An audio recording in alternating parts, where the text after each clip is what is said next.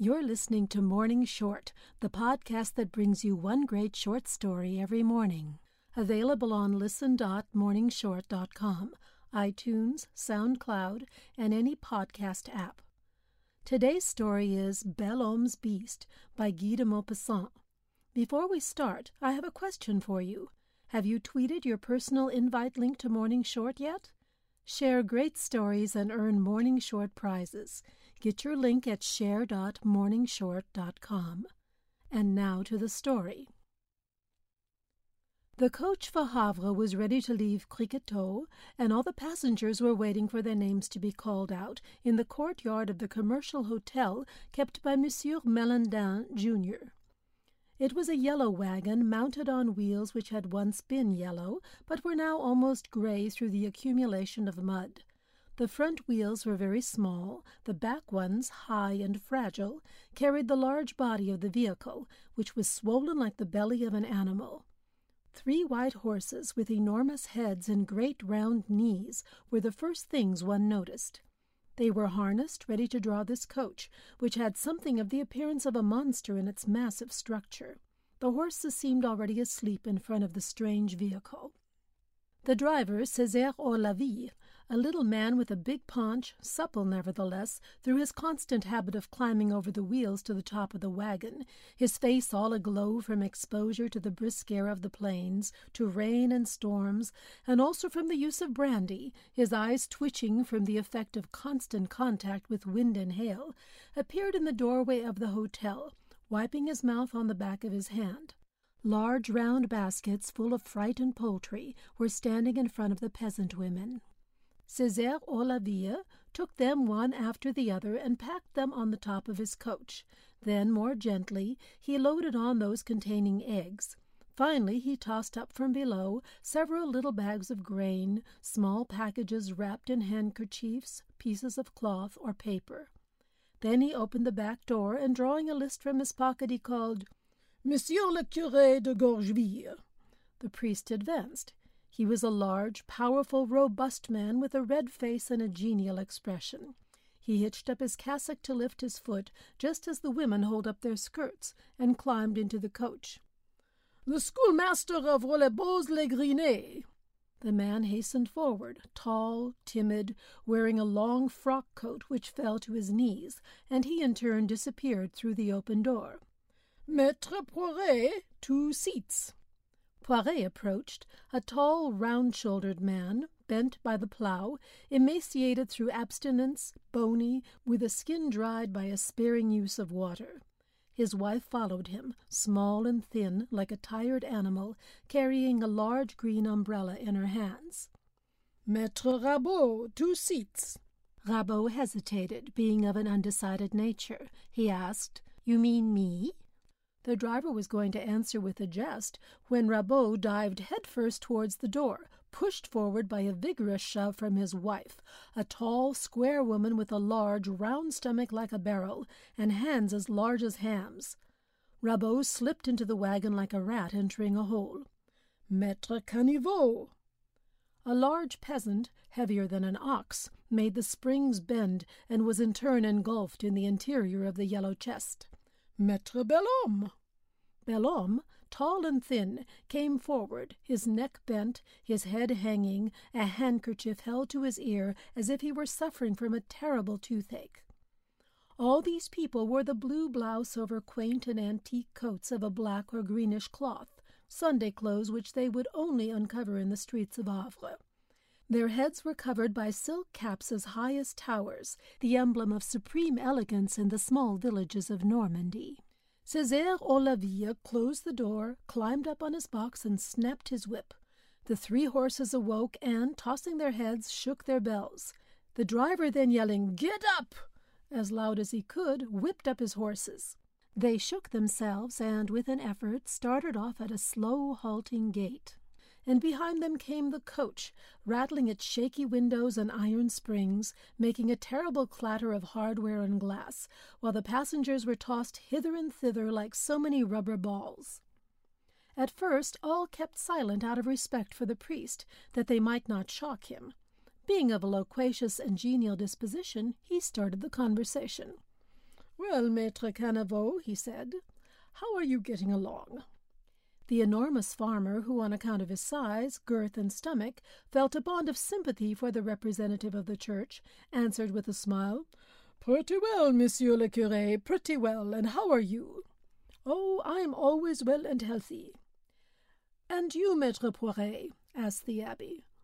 Oh, I'd be all right, only the Colzas ain't going to be giving much this year, and times are so hard they are the only things worth raising.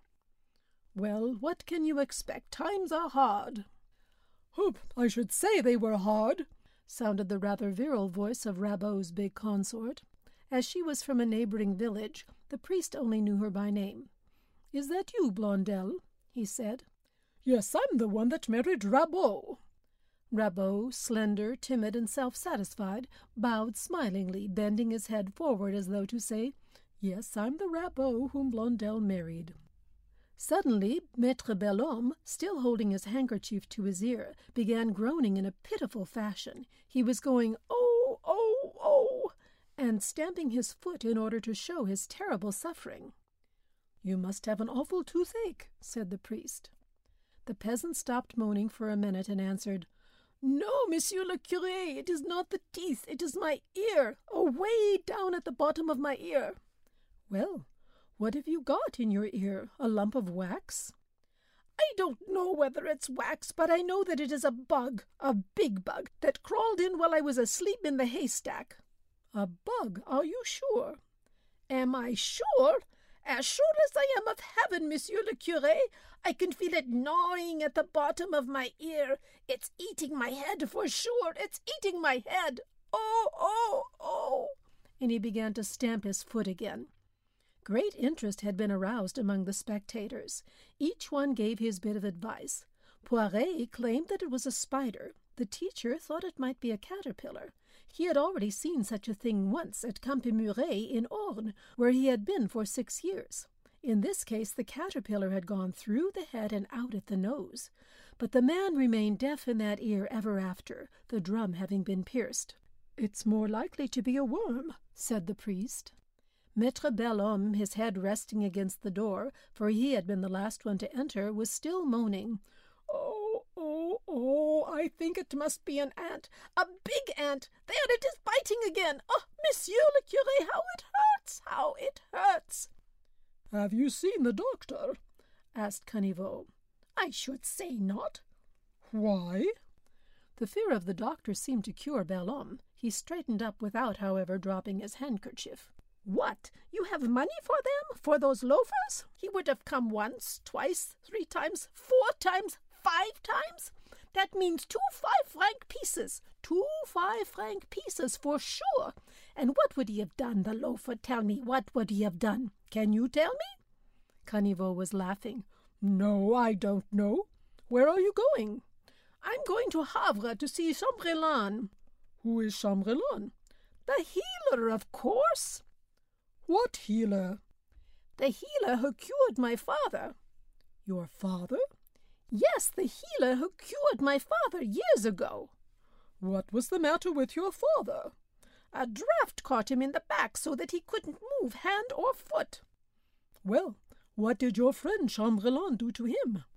He kneaded his back with both hands as though he were making bread, and he was all right in a couple of hours. Belhomme thought that Chambrelan must also have used some charm, but he did not dare say so before the priest.